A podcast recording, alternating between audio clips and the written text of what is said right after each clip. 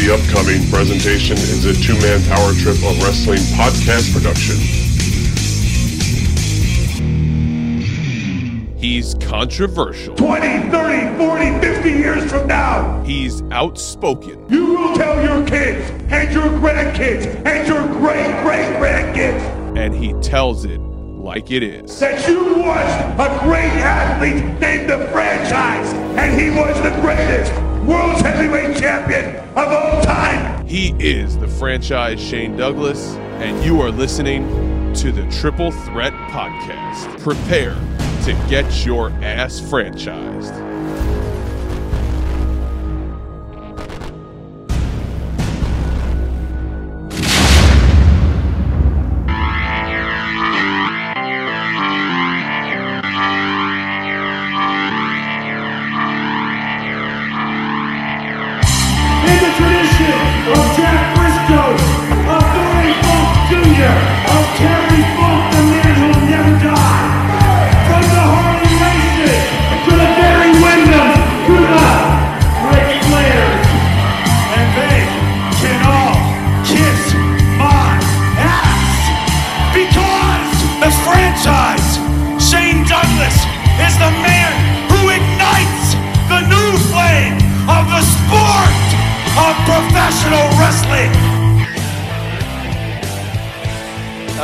All together now, one big happy family. So uh, far, all right, let's get it rolling right here, right now. And you can't and you can't talk about Tom Brady.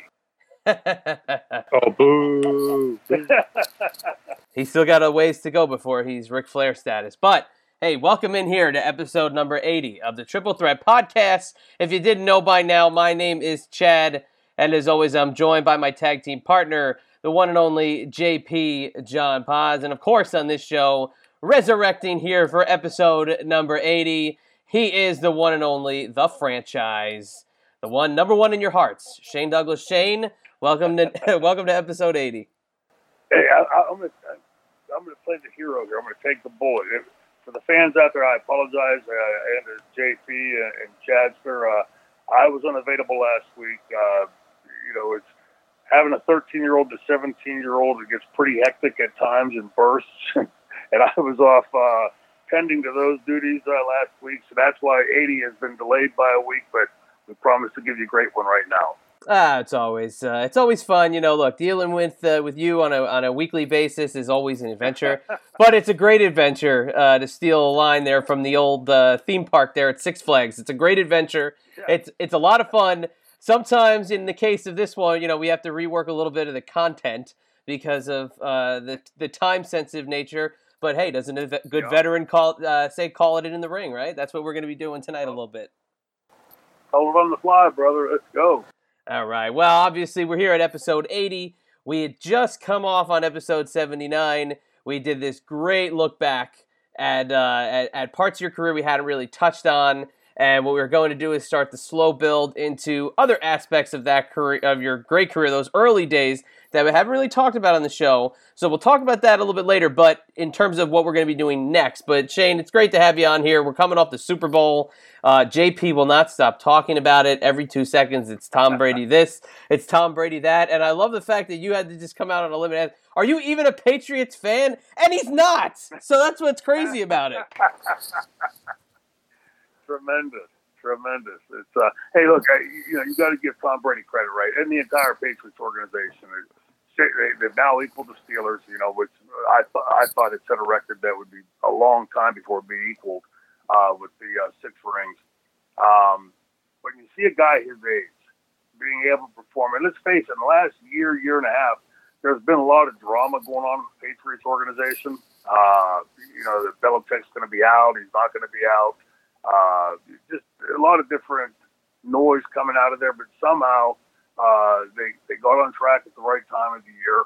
And you go back and look at like the Steelers, I can speak definitively about, but I'm sure if you go back and look at most teams that have won the Super Bowl, they have certain lull periods in the season, then get hot and hit it at the right point. And the Patriots certainly did that this year. But you know, for a guy of Tom Brady's age to be able to perform uh, at that level now, uh, in, in the fairness of openness, I didn't watch it down to the game. Uh, I was busy running, doing a bunch of other stuff that I've been working on. and uh, you know, but you know, my sons were keeping me informed and telling me that it was a you know low scoring game, pretty boring game. I, I like a defensive game, uh, but you know, the just speaking on the outcome for a guy like Brady to be able to at this stage of his career uh, still perform at that level is impressive. You know, I mean, it's it's definitely impressive to see that. You know, they, they now to do it a seventh time, uh, as the Steelers have found out, it's a you know, there, there's some kind of a, a glass ceiling there, I guess. Uh, but you know, let's watch and see. I mean, I, I thought Brady was done a year or two ago, and he's Super Bowl champion right now. So it really the sky's the limit, and you know, new records are being written all the time. It's uh, it's impressive to watch. JP, what is it about uh, TB12 that you love him so much? JP. Echo. Well, I'll tell you what I think about Tom Brady. He's a great uh, he's a great athlete. He's uh, he's a wonderful human being. He's uh, maybe the luckiest man in the room with uh, Gisele there as his wife. And uh, you know, as uh, speaking for JP right now, since I think he's back, but I think he's a great athlete. All right, so what I was asking you, what do you think about what, what is it about Brady? Why do you why do you love Brady so much? First of all, he's consistent. He's a great player. He's got a great arm. He's got a great mind. He's a great leader. Uh, his wife is uh, not too bad. He's awesome. I love Tom Brady. Plus, uh, you can't argue with uh, six rings, him being the GOAT, and basically him about to pretty much take over every passing record known to man. And there you go. Except, except, except what? What record? Come on. Passing yardage in a season. Jeez. He'll get there again. he had it. Remember in uh, 08, he had it. Was that the uh, strike season? Hell no. No, the year when uh, Randy when he had Randy. No, it was 07, the year with uh, Randy Moss. He had the record at one point. But I know you you're still. But I know you're still stuck on Terry Bradshaw, and now you like Ben Roethlisberger. Hey, I know because you're a big Steelers fan like I said, if, if, Brady will, I, I, will call him the goat when I see him get German suplex and get up and win a game. and then I'll, I'll bow down to him because Bradshaw did that. And uh, you ever seen that? Him get German suplex dumped on his head and still won the game. Uh, today, I you know, not taking anything away from Brady or anybody playing today, but you know, I think the game is vastly different and protective of the quarterbacks for obvious reasons, uh, both litigious and and uh, and other. But you know, I just think it's a, vastly different game. Where back then the quarterbacks were getting destroyed, and you know had to, to play through that. And today the, the the rules are so protective of the quarterbacks. Um, you know, as, you know, as it should be, I guess. You know, uh, they're commodities, right? You know, you have a a player who's going to win or lose a Super Bowl for you, or you know, a, a championship for you, your AFC, NFC, whatever. Uh, you know, but you know that that was the game back then also, and, and the quarterbacks weren't protected. You know, Bradshaw wasn't a small guy either. You know, it's uh, just it's funny how how you know the, the games the game, although basically still the same, right? Scoring touchdowns, field goals, yardage. Uh, it, it's changed so much that it's really like comparing day and night. You you can't compare quarterbacks from that era to the quarterbacks of this era because much like we talked about with political stuff before, you can't you know you can't judge somebody in 1860 through 19 or 2019 eyes. Uh, it, it's sort of an unfair comparison any more than I think any of us would want to be judged through uh, 3,000 uh, year eyes. Uh, because God knows how insane the world will be then. But uh, hats off to Brady, the Patriots, uh, another an impressive win. Hey, and uh, apparently, you know the uh, the yearly Rob Gronkowski leaving the NFL and uh, joining the WWE discussion heats up as Triple H and his deformed head and whatever the hell's going on on that bald chrome dome of his showed off another championship belt that he said in the Pats, but it looks like uh, they've still got interest in Gronkowski coming to WWE. What do you think about that, Shane? How old is Gronkowski? 37 now? 36? JP, 36? Let's just go with 36. I think so. I think Tony was 35, but maybe, let me double check. That that's you know we've seen that before, right? Dallas came in, you know, started quite late, uh, and I would dare say nothing against Dallas. I don't think he had the athleticism that Gronkowski has, um, but you know that that's uh, you know we, we've seen there was a learning curve, right, for uh, uh, oh god, brain fart, uh, the, the UFC girl, um, Ronda. yeah, Ronda Rousey. This is what happens to chairs uh, for 30 years. Um, but you know, even she, with her prodigious experience in the ring, uh, you know, there was a learning curve, and, and I, I would take a stab at a guess and saying she's still learning as she goes. Uh, somebody stepping in from a completely different sport, I think, would be a lot more difficult. But again, in the WWE model, where everything is micromanaged and scripted and teleprompted, uh, you know, I'm sure he could deliver the goods on whatever it is they want, you know, or need him to deliver. So, uh, much like football, wrestling is vastly different today than, than it was then. You know, Steve Austin and I talked, uh, we mentioned this before, that it, how it took us both seven years to start to feel comfortable in the ring. Uh, you know, so I would think that a guy that age coming into the business, maybe today in sports entertainment it can be done. Uh, I don't think it'd be very likely uh, back in the day when you had to call in the ring and you know do it spontaneously, you know, et cetera. So then versus now, I guess in both sports. I'm not gonna lie, I'm not looking for a job ever again with uh, WWE. So I, I'm just gonna go out on a limb and say, Shane, I'm gonna send you this picture later of what I'm talking about with this deformed head of Triple H. It is freaky when you look at it. It's just I can't stop staring at this picture.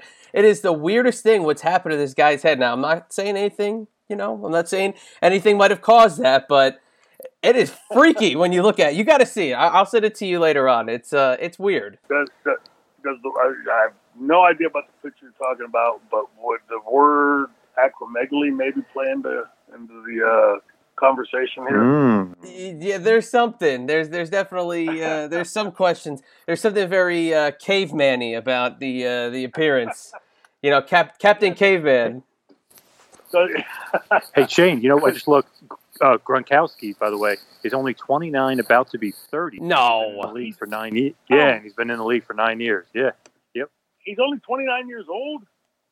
Yep. Just and he's about to turn 30 in May, and he's been in the league for nine years. Pretty good. He, he looks Yeah, like he's he got the body of a yeah, he's got the body of a 35, 36, 37 year old man. that's, that's, that's amazing. I thought much older than that. But uh, back to the other thing. Uh, you know, the thing about craniums is, you know, even though our bodies age and you know, our skin sort of sags and you know things like that, your skull pretty much doesn't change unless you're taking supplements of a, certain kind. Uh, uh, but I'll to, I'll reserve judgment till I see the picture. But uh, just based on what you're, the way you're describing it, Captain Caveman, uh, that's telling me there's a little acromegaly going on. and think about those long, flowing blonde locks. You know, the uh, the, the Hunter Hearst Helmsley with the with the girls and, and the blue blood, and this is uh, this is something else. It's definitely uh, it's eye opening. and the pirate poofy shirt. Yes. It's like I would say. It's- Yeah, no, it was. Uh, I don't want to be a pirate. That's uh, that's Triple H. He was he was a pirate. He was a croquet, you know, croquet playing, horseback riding, blue blood.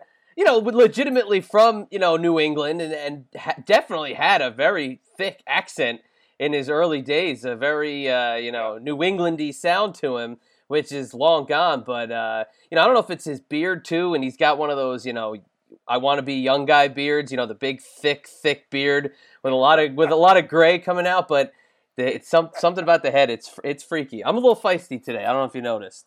It's, yeah, I, I love it. I, I like it. Gives some spice to the show, but uh, can't wait to see the picture, and I will certainly make comment on it. well, speaking of WWE, we would sent you all the stuff about the Royal Rumble, which was a week ago. Which in this world, in 2019, that might as well have been two years ago. It was uh, everything that's happened has been such fast pace, and literally, you know, six seven weeks worth of angles and stuff have happened in one calendar week.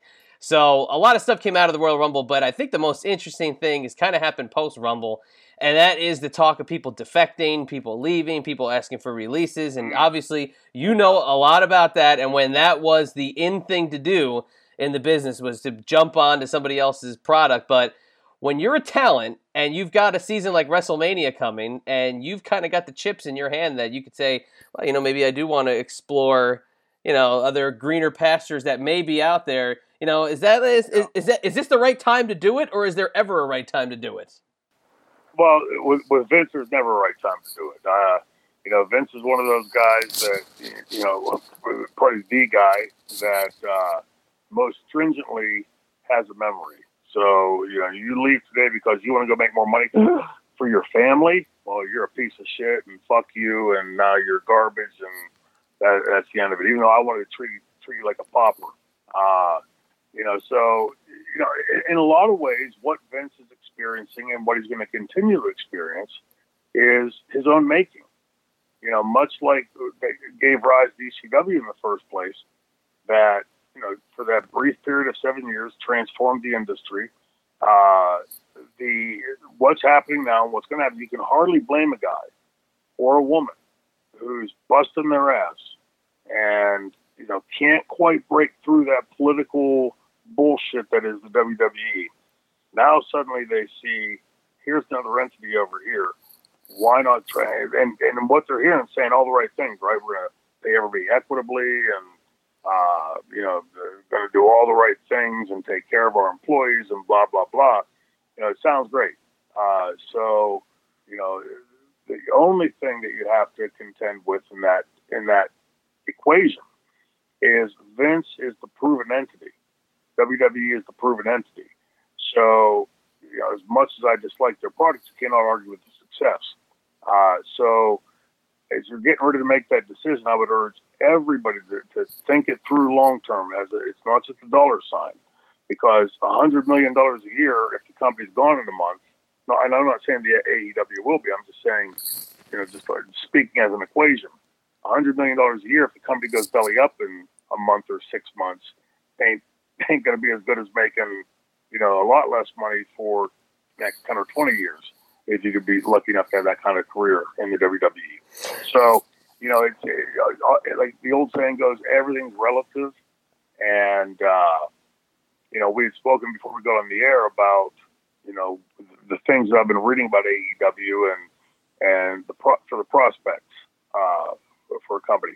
Very difficult to launch a new company, uh, especially against a proven entity. Uh, even one that's programming has been as bad as it's been. Let's be honest with the WWE for the last year, two, three, or more.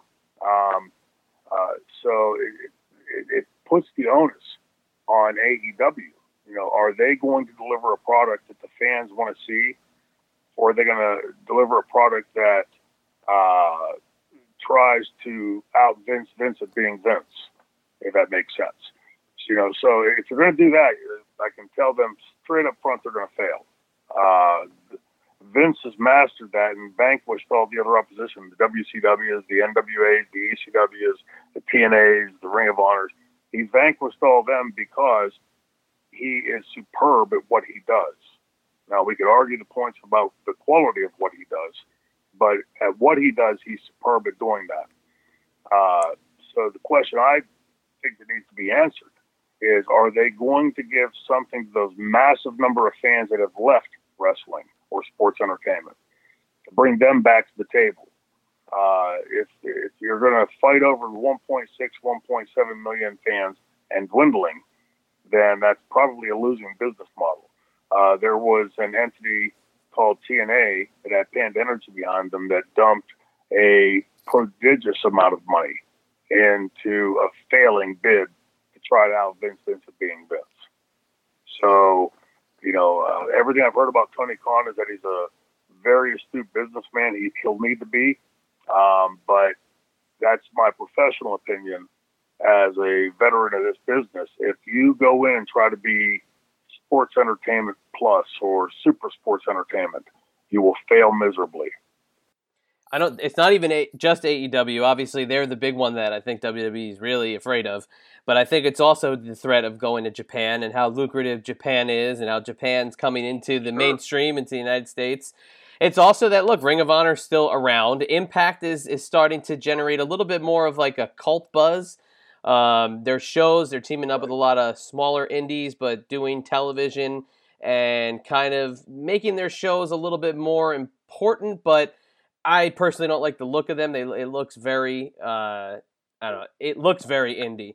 But the list of guys that have come out in the last couple weeks that we've heard of that are looking to depart. I mean, John, you might have a better idea than I do on this. I know Ambrose is the big one, but also the Revival, correct, and a few others that are asking potentially asking for their release. That's a big deal. Ambrose is supposedly, and even which is, makes me kind of think it's a work, is that WWE.com posted that he will not be resigning in April. He's once gone Revival, once gone. AJ Styles' contract is up in April. I know oh, Nakamura's contract is coming up. Rusev and Lana have said that they want it, both want to leave. So I mean, there's a lot of you know potential big name talent. I mean, none of those guys are or you know scrubs or not good or something. I mean, these are some pretty big name talent, including some main eventers right there that are possibly on the you know the free market, so to speak, pretty soon. Well, keep in mind with WrestleMania coming up. I mean, you bring, up a good point because uh, you know with, with those contracts coming due, AJ couldn't have timed this any better you know, because he's going into WrestleMania. He's obviously going to have a pretty good spot at WrestleMania and should have. Uh, so he could go there uh, potentially and make a a, a career uh, making payoff for WrestleMania. Um, you know, we've talked before about what the main and semi-main make in those positions. And, you know, that's the kind of thing that how many wrestlers on the planet have ever made that kind of money in a singular day. Um, and be able to do that and then right afterwards say, hey, thanks, but I'm going to go be taken off. Uh, so it's going to be very interesting to watch and see, you know, how, how the political side of our business plays out in the next, you know, what, month and a half, two months leading up to WrestleMania and, and how these guys are going to play it. But uh, one thing's for certain, the, the, the dynamic has changed dramatically because of the the uh, emergence of the AEW, and uh, you know, I, I think if you just take a step back and look at and see at the kind of buzz they've gotten online and in the social medias and and uh, you know in the in the sheets as we used to say, uh, because it's somebody else. Just fill in the blank. You know, it's just WWE and now somebody else. Uh, and you know you have the Khan name attached to it, and you know his history of success and everything's touched. Uh, you know, creates a very dynamic situation for the wrestlers. Um, you know, I, I hope every wrestler that's listening right now, WWE or any of the other independent companies, uh, listens to this very carefully. Uh, the the stage is set and the world is yours. Uh, you know, the, the question is, do you fall for the politics of the fear mongering that certain entities will be trying to play off of, or do you uh, decide you're going to take a swing with your talent? Uh, when I went to ECW, you know, there were, you know, a lot greener pastures and two other companies at that time, uh, both of which I'd worked for, and neither of which I really wanted to work for again. The one thing I was very confident of was my ability in ring and my ability on the mic. And I was willing to try that as, you know, I guess another sports you'd say on the free free agency. You know, uh, let's see if if there's something better. Uh, and looking back, you know, it's you know, you, when you reach a stage in your career like I have, you get to the point where you go, you look back at things and you sort of assess things. You know, like did was that a good move or a bad move? Um, financially wasn't the greatest move going to ECW, but legacy wise, I don't think I can't imagine I would have made any bigger impact had I gone to WCW or WWF at that time. Um, so you have to weigh and balance those things out. Not everything is a dollar sign. Uh, money, as we all know, is the preeminent uh, important factor. But you know, it's uh, Neil O'Donnell for the Pittsburgh Steelers, right? what 15, 20 years ago. I lose track of time, but uh, he left the Steelers. He was the starting quarterback for the Steelers. Had a really lackluster Super Bowl performance. Uh, Steelers tried to re-sign him to a, for what then was an incredible Steelers contract, you know, smaller market contract. He left to go to the New York Jets and signed a huge contract that wasn't a like a, it wasn't like double the money or anything, but it was a much better contract financially, dollar wise.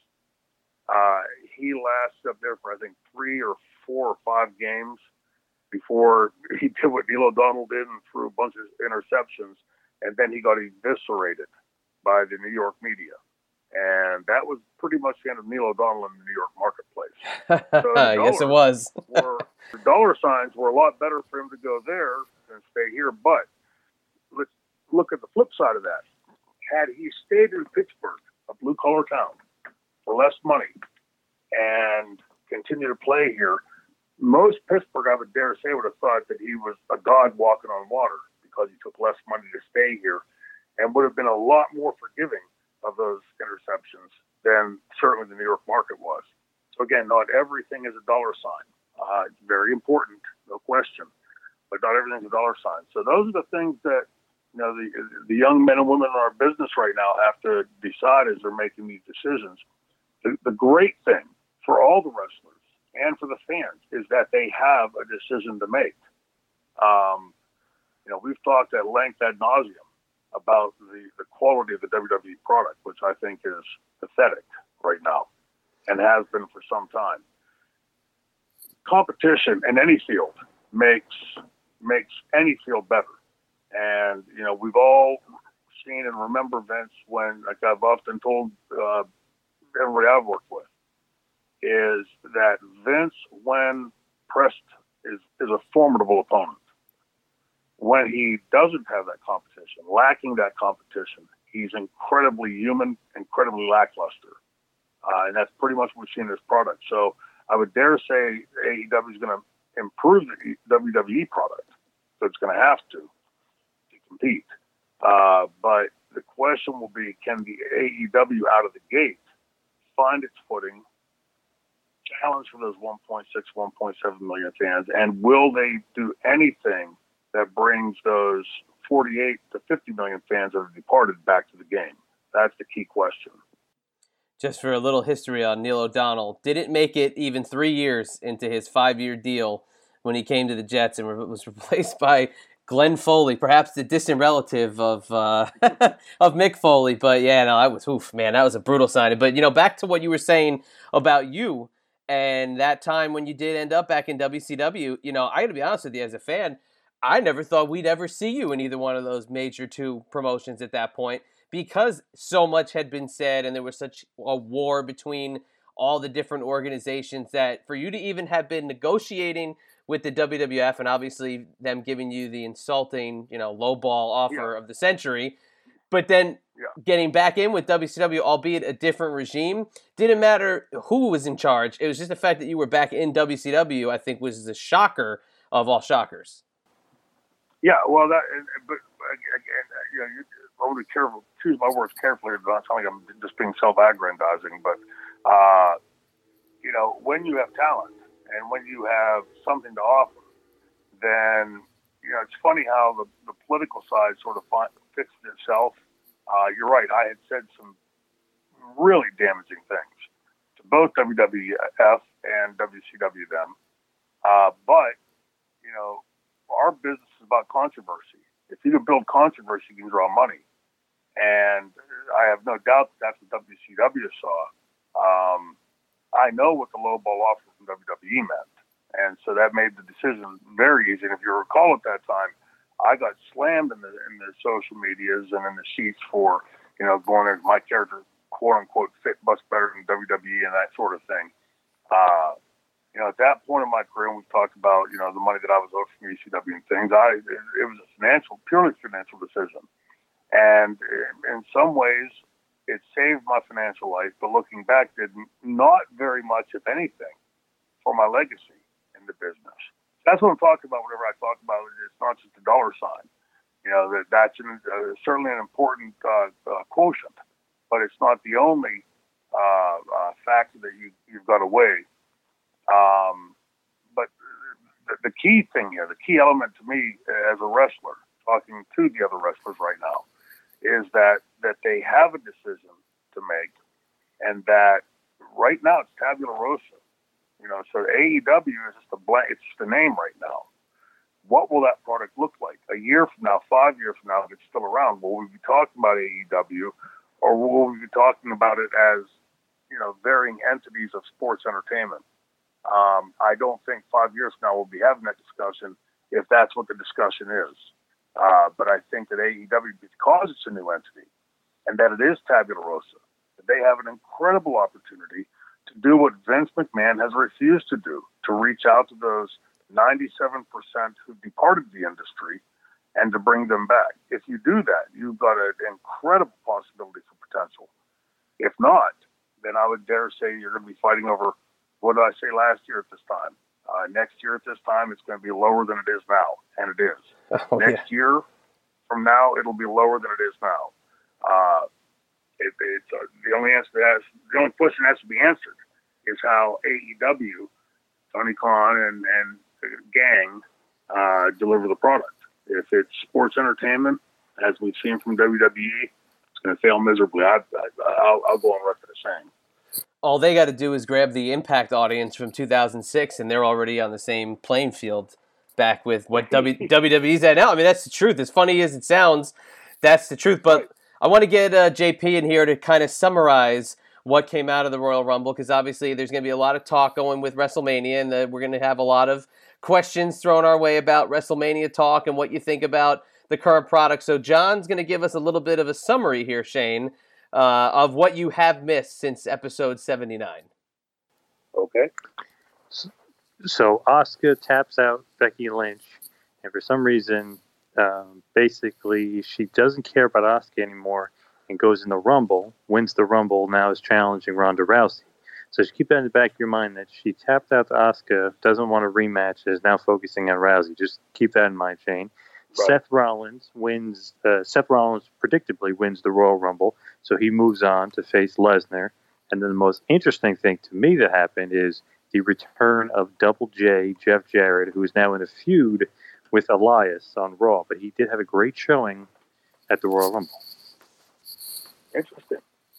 That, what do you think about that? Well, I think it's a left fielder. You know, and you know when you can do that kind of stuff, when you can you know get people talking about something that they never expected to see, that's a good thing for the product. Um, you know, Jeff has the experience and he's in great shape. Uh, you know, so he can certainly help them in that realm. Uh, but again, if, if, if, they let Jeff Jarrett be Jeff Jarrett, uh, that's the big, again, the big, there's all these big questions, right? That's the question. Or are they going to make him double J, uh, you know, the entity that he was before? And, you know, my experience in WWE from an outsider looking in is that they have this desire to put you into that straitjacket that they see you as being, as opposed to playing off your strengths as you know them. And, you know, so it'll be interesting to see what they do with Jeff. Uh, you know, Jeff's a lot more astute, I think, now than he was when he's a lot older. Uh, you know, has the experience of having run his own uh, company with TNA and, you know, try to get Global Force started. You know, so there's there's a lot at work there and a lot at play. But uh, you know, the, the, again, I think the AEW has just really created a vastly different landscape. You know, I wonder if Double J would be there right now if it weren't for AEW. You know, it's it's one of those. Only Vince knows the answer to that, I guess. Uh, but you know, it, it, it certainly seems like from the WWE that we've seen for the last several years, seems like an oddity. You know, to have Jeff Jarrett back there but uh, no doubt uh, I have that he can help them, and you know, and, and things they need. He's exactly what they've been lacking: uh, the seasoned veteran, the experienced uh, pro that can take that and divulge that to the younger guys in the dressing room, which I think has been, as we've talked about for the last two years in this podcast, what has been lacking from their younger talent it's not a slap at them. It's like they're, not athletic enough or they're not as good. It, it, this is a very difficult industry to pick up, and there's no manual out there written. Chapter one, taking bumps. Chapter two, doing this. Chapter three, it's it's purely done in the ring, and it's a uh, uh, an industry where the largesse of the industry has been handed down by those that know it, those that don't. Um, for the last how many years you haven't seen that in, in WWE? That's been the one thing that's been lacking in their product. So Jeff Jarrett could be a huge asset to WWE right now. Uh, you know, the, the, no matter how many pros you have coming in, or veterans you have coming into the uh, uh, performance center, sitting and doing something in the gym is very different than doing it in, in front of an arena full or now what 40% full 45% full uh, it's very different it's a very different universe that's where you learn uh, you can learn the perfunctory stuff in the performance center but you can't learn those nuanceical uh, seasonings that, that make a seasoned veteran uh, that takes place in front of a live audience and it includes making mistakes. You know, we've talked ad nauseum about you know the teleprompters and the scripts and all of that. That precludes all that. That exempts all that. It takes all that out of the equation. So, you know, if, again, if they allow Jeff Jarrett to be Jeff Jarrett and go in and deliver what Jeff Jarrett can do, and then to disseminate what Jeff Jarrett knows to the younger talent, he can be a huge asset. But if they just plug Jeff into that WWE model, uh, my guess would be that he, he'll, he'll be getting a paycheck, and that's about it. Yeah, he was like a hybrid mix. First at the Rumble, he comes out in the Double J flashy hat with the male stripper, you know, uh, attire with the, uh, you know, what I don't know what you would call them, the frillies or whatever the hell they are, those uh, straps across his uh, the top of his tights. But then the next night, and he gets completely, you know, he, he, kind of gets not humiliated, but I mean, they dump him out in relatively 30 seconds. Uh, so the next which night, I'm, which I'm sure he was heartbroken over. yeah, exactly. But I bet you the rib was that he came out as Double J that night because then the following two weeks that he's now been on TV, he's been like the slapnuts Jeff Jarrett with those catchphrases and the sunglasses and more of that look but still using you know the Double J Jeff Jarrett moniker and theme music, which is where Vince likes to kind of interject his take on the Jeff Jarrett character. Yeah, well, again, it being how it plays out. You know, it's this is not going to be a thing you're going to see the the results of in, in two weeks or four. It's going to be the kind of thing you're going to, you know, next year at this time we'll be, have to, you know, make the assessment as to have they allowed him to be Jeff Jarrett and to disseminate that that experience to the younger talent, which would be my guess is why he's there. Uh, but like I've said how many times on this show, I you know every time I thought I had Vince figured out, uh, you know he does something else that makes you scratch your head even even more. So uh, it'll be interesting to see. But I, if they allow Jeff Jarrett to be Jeff Jarrett and to disseminate that experience that he has to that younger crew, that's what that younger crew desperately needs up there. And possibly also in a producer role uh, as well, which right. is exactly what you're talking about. And of course, you know, we like to see those guys that did contribute a lot to the business. Obviously, we do not need to go into the history of the Jarretts in professional wrestling. I mean, they've paved a lot of roads, uh, literally through uh, Hendersonville, Tennessee. Uh, they've paved a ton of roads but it's good to see him back in the fold. It's still as a as a longtime fan, and John and I could text about this all day long. It's still absolutely crazy that Jeff Jarrett is is involved with the WWE. I'm sorry, I don't care what anybody says. That is one. There's only one other guy, and he's on the phone right now, who I could never expect to walk through that curtain. Jeff Jarrett would have been the other guy. Yeah.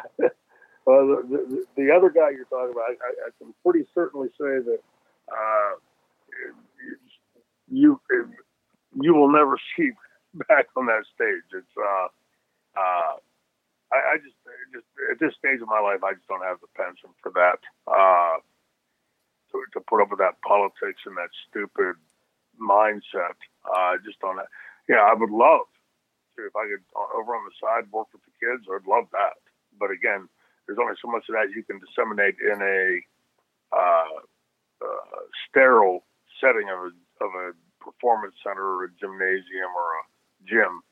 Uh, it's got to be uh, this business has got to be handed down in front of live audience. That's where you learn. That's you make mistakes. You learn from those mistakes. But the only way to do that is to make those mistakes and uh, and learn from them. You know, when in my experience, the one thing that made the greats the greats was not they didn't make mistakes. We all made plenty of them. The, what made them the greats was that they rarely made them again. Uh, you know, and, and again, you learn that in front of a live audience.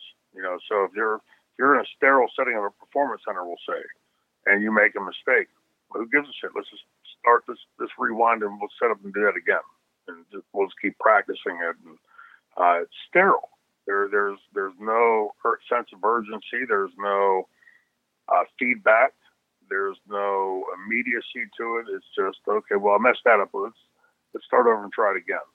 And you know, blah. No, very very little learning's taking place in that setting. It's it's in front of a live audience. I uh, I talked to somebody earlier this week who was involved with the WWE developmental from years past, where they did not have a performance center, but they did have their somewhat of a territory system where you were working little spot shows here and there. And he had mm-hmm. said to me that he wished, looking back, he was more a student of the game and kind of took some of the, the nuances that they've got available to them now and maybe accentuated them at the level he had.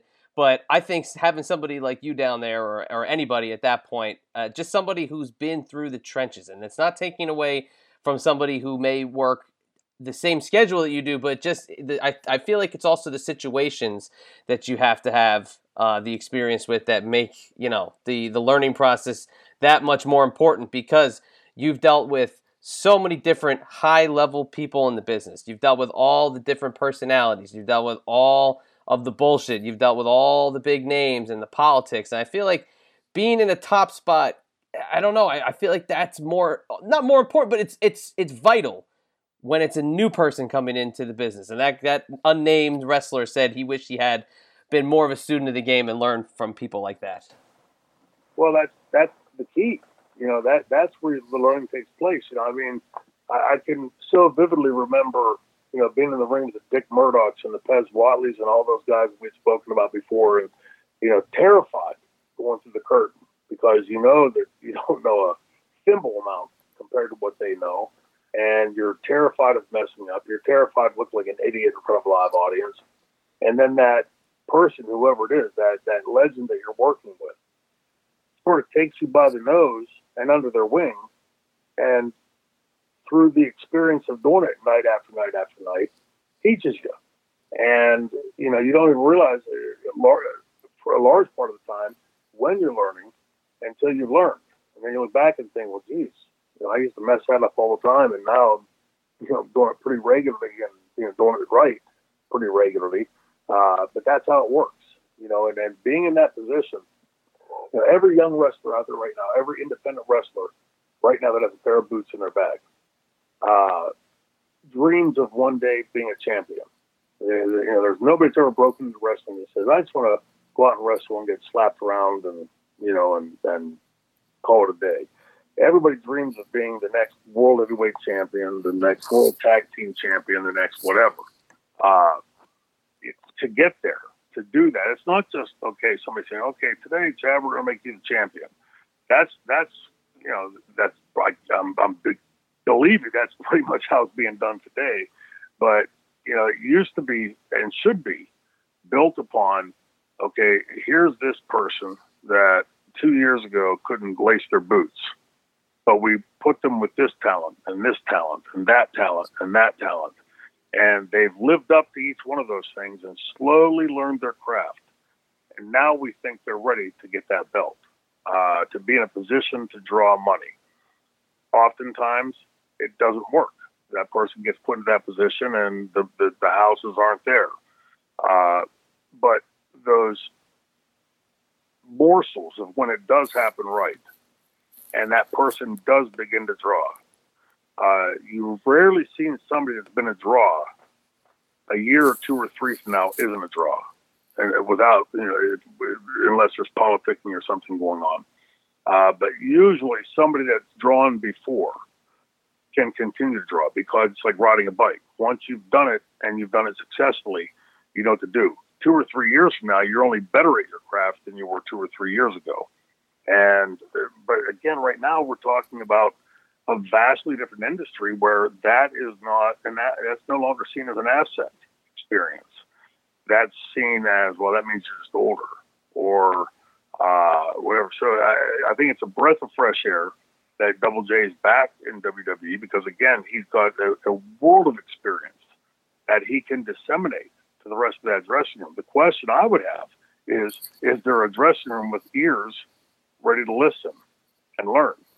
Uh, because they've they've not had that for the last I don't know what five ten years. You've had pretty much around the same level. And when you did have an Undertaker coming in, the Undertakers were working with the Triple H's or you know the other top guys. So you were still over here watching, you know, those guys over there do you know make big money in the big in the big angles and the big spots. Uh, so you know, it's going to be an interesting experiment to see how, how, how WWE plays this with, with Jeff Jarrett because, you know, Jeff there's a lot of other Jeff Jarrett's out there that have that experience that have been pushed behind the scenes because, you know, whatever reason, the WWE has decided to go that route. Uh, but it'd be interesting to see because I would think that with the athleticism that the younger athletes have in WWE, that now putting them with somebody with the experience to take them by the nose like we were all taken by the nose and wafting off that experience and then shedding off that experience to the younger talent of younger athletes that's that's invaluable you, you, you, you, know, you literally cannot put a, a, a uh, you can't fill in that X factor. You can't say, okay, it's this or it's that number. Uh, it, it really is invaluable and it's been largely sanitized out of the industry. So let's see how it plays off with Jeff Jarrett. Yep. Okay. It is that time again. Shane AFA ask franchise anything, and this is an email from Tommy, who I have to believe. Going to throw out there. It's got to be Tommy Dreamer, but it, it may may not be. But I'm thinking it might be Tommy Dreamer. It says with the recent signings of Jeff Jarrett, Abyss, Sanjay Dutt, and Hurricane Shane Helms as producers to the WWE do you think that this legitimizes Impact and TNA wrestling at all by the fact that WWE is bringing in all these guys to work behind the scenes? Shane, what do you think? Yes, for those that know those guys came from there. You know, most of those guys had careers before TNA, uh, and uh, most current WWE fans, I think, are, are the fans that don't or aren't aware of that don't realize that. So, you know, when you talk about, you know, Shane Helms, Shane Helms is recognized by and large by the character that was created in WWE. Uh, so where he, of course, there's you know the fans that are, you know, online and things that are, that are aware that he's been to other places.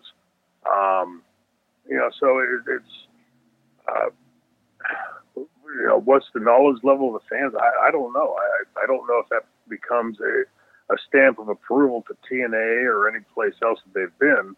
Uh, but all experience is necessary and it's and it's important. So you know, hopefully the fans will see that.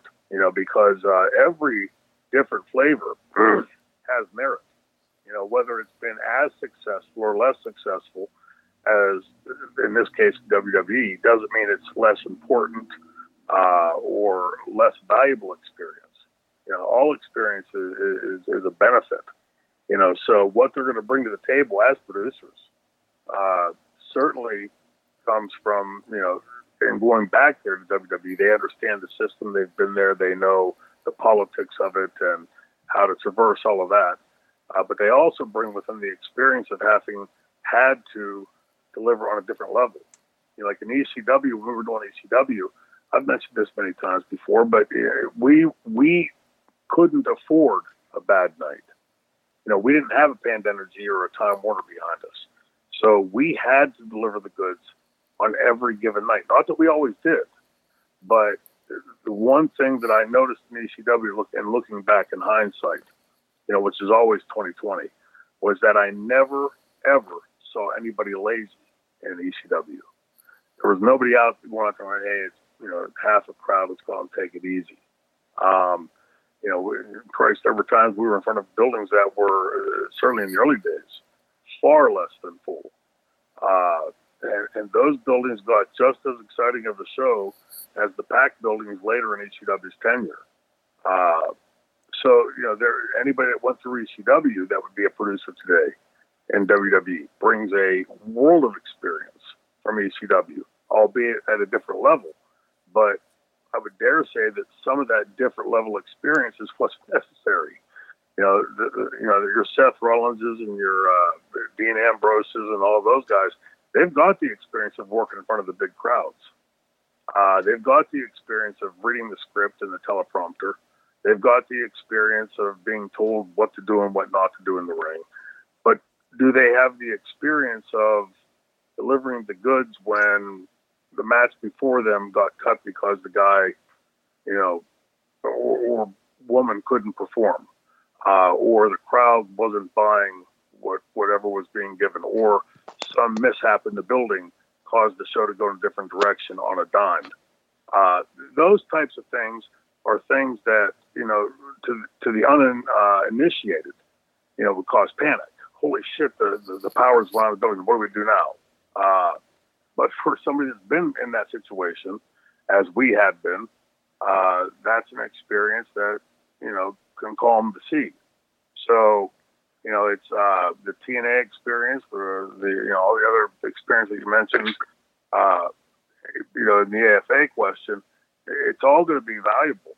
Uh, experience is experience, and experience from different uh, corners is is invaluable. So yeah, it'll, it'll all be certainly uh, helpful to their talent there. Yeah, no, you're exactly right. And you know, we, like we said it before, you you've done this before, haven't you? You've uh, you've been around the block a couple of times, so uh, we we appreciate the the question being sent in. Obviously, the Impact Wrestling uh, crew that's now with WWE is going to be uh, it's going to be making an impact. How about that, huh? As we as we wrap it up. I like and I'm done. exactly. But hey, before we uh, we get into the plugs here and we get into the build for next week, one guy on Twitter because I threw it out right before we recorded. I said, "Hey, you got anything you want to say to the franchise?" You know, we got our question here about uh, AEW. We kind of addressed that, but I got to ask this one, Shane, just because it's a little bit out there. A guy named Dennis wants to know that he said he lives in Duke's. I want to say it's Duquesne, PA, and went to Kennywood Park growing. Duke, all right, Duquesne, PA.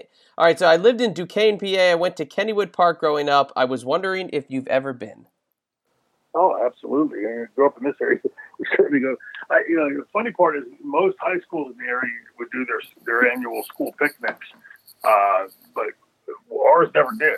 But I had been to, you know, again, that's it's almost a, a laughable question because everybody in, that's grown up in this area has been to Kennywood at some point or another. Uh, you know, for me, I, I haven't been much in the last couple of years, only because I, I you know, I've been around this business as long as I've been. Uh, you just don't like to be around crowds of people like that. And Kennywood is, you know, it's always packed.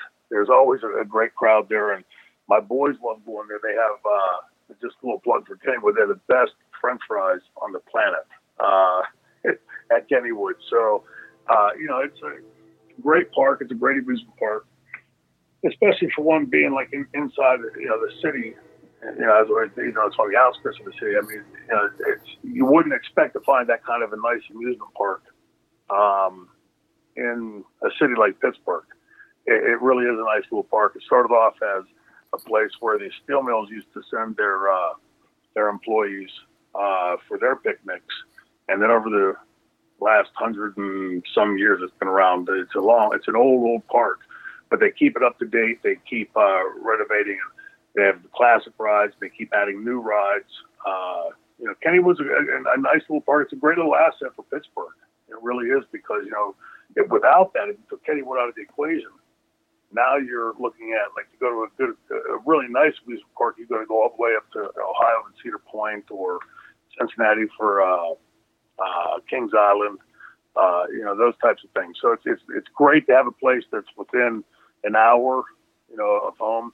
The last time I was at Kennywood with my boys was I want to say 2010 or 11. Uh, we went up.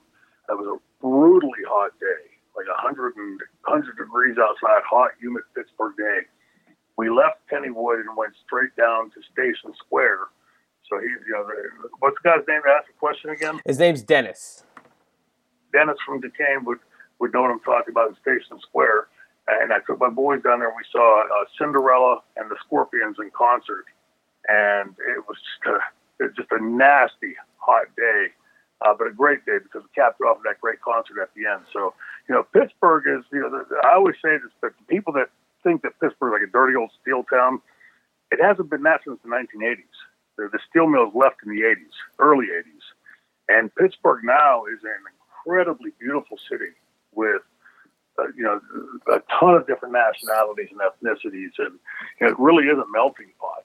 Uh, you know, so anybody's grown up in Pittsburgh knows is aware of all that. And then you have a place like Kennywood where you put all those people together in one place. Uh, it just it creates a dynamic situation. It's really fascinating to sit and, and to be able to experience. And so, like for me, like growing up, you know, all this talk about immigration and stuff now. For any of us that grew up here in Pittsburgh, that's almost like a secondhand story. You know, like we, you know, we we've grown up with that, and so surprised that most of the rest of the country aren't aware of those things and those different ethnicities. Uh, you know, we grew up here in Pittsburgh.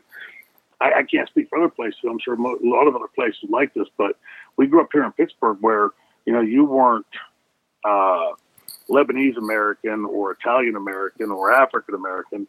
You were American, and you were a Pittsburgher, and you know, so it's sort of odd for me today to sit and watch, you know, like all this fierce debate over that kind of stuff because, you know, I think at the end of the day, it doesn't really matter where the hell you come from. We're all human beings, right? You know, so it's, you know, we all endeavor the same thing for our kids, for them to have a better life than we had. Uh, if you're like me, I just want to get up tomorrow and go to bed tomorrow night and have as little bullshit in between as possible. Uh, and places like Kennywood make that possible. So great question from Dennis. I, I appreciate it. Yeah, you gotta love that. I love when the I love when we can get the local flavor uh, for Pittsburgh. And then here's another great one because this is what we're covering next week, and this is why I'm gonna just say it here. Ben Martin, he wants to know uh, your thoughts on your time in Continental and Eddie Gilbert's booking of CWF in general, and that is where we will pick it up next week as we travel through your journey through the territories and we touch on Continental for whatever the frig reason we have not talked about it at all. But we are going to finally talk about it next week, and I can't wait. There's a lot of stuff that I am uh, I'm definitely looking forward to. But you got any bullet points for us, Shane? Anything we got to look for as we do our research? No, in Continental, I, you know, I think it's pretty much all written. You know, that story's pretty much all been written, but very seldom talked about. You know, for me, it's going to be. You know, I, I, I'm I'm sitting with a smile on my face because I, you know, we I we have not talked. I've not talked much about Continental over the years, and it was a a huge part of my learning curve. You know, I, I really, you know, if it makes sense, got my sea legs in Continental. I mean, I, I learned my basics of my craft in Dominic's gym and then in UWF, but then going to Continental with Eddie, it, it didn't realize it at the time, but Eddie Gilbert, you know, and I just have heard this multiple times since, but Eddie really saw something in me that at the time I didn't see in myself. And, you know, and go back and look and realize that UWF Eddie gave me my break. Uh, uh, Continental Eddie put me in a key position. Then later in ECW, Eddie was the one that brought me into there. Uh, he clearly saw something in this young kid that I didn't see in myself at those times, especially in the positions he was putting me into. So, you know, Continental, have to talk about with it next week, and I look forward to it. It's going to be a, a fun trip down memory lane. Absolutely. And now with the door opening, the wrap up is definitely starting as the cavalcade of Girl Scouts starts to come in through the door. so please, if you want to reach out to anybody from the Triple Threat Podcast, please hit us up on Twitter at the franchise SD, at the uh, at the Three Threat Pod, at Two Man Power Trip, and at Wrestling Pal. Hello, Bree. How you doing? Hey, babe. All right. See, here we go as the wrap up, and also please hit us on tmptofwrestling.com. That's our website where we've got all our show links as well as the links to the franchise Shane Douglas t-shirt page on prowrestlingtees.com. Shane, we got to sell some t-shirts here. We got to get people decked out in their franchise attire as the uh, it was a little warm. I know uh, in Virginia. I'm sure it was in Pittsburgh as well. We got to get those short sleeve franchise shirts ready. So please head on over there, support Shane, support the Triple Threat podcast. And uh, yeah, I mean, you know, that wraps up uh, episode 80. It took an extra week, but I think it was well worth the wait. Hey, uh, looking forward to again talking about Continental next week's gonna be a lot of fun. There's a lot of little stories that know, hopefully we get some great questions about that that you know came up in Continental uh, the, the, the people that were there, the talent that was there, and you know what came out of that territory for a lot of those uh, wrestlers. Uh, so it'll be a lot of fun next week. Nice, and Bree will not be co-hosting with us because Shane, we know she's got a little bit of a she's got a little bit of a feud with you dating back a few months, so she will not be joining us. Yeah, she, but you know that's the greatest sound in the world is kids coming in the door. Yeah, and we got Girl Scout cookies waiting for us, so that's even better. So let's uh, let's wrap it up here now. I know you got a weekend off here, Shane, so a nice resting period for you. And why don't you do what you do best? Uh, take us out in only the way the franchise can and get us onto our journey to Continental next week. Episode 80 under our belts, episode 81 next week about Continental Wrestling, the franchise there, all the great goings on. Make sure you tune in next week because if you don't, you'll get your ass franchised. Thanks for listening to the two man power trip of wrestling. What the world is downloading.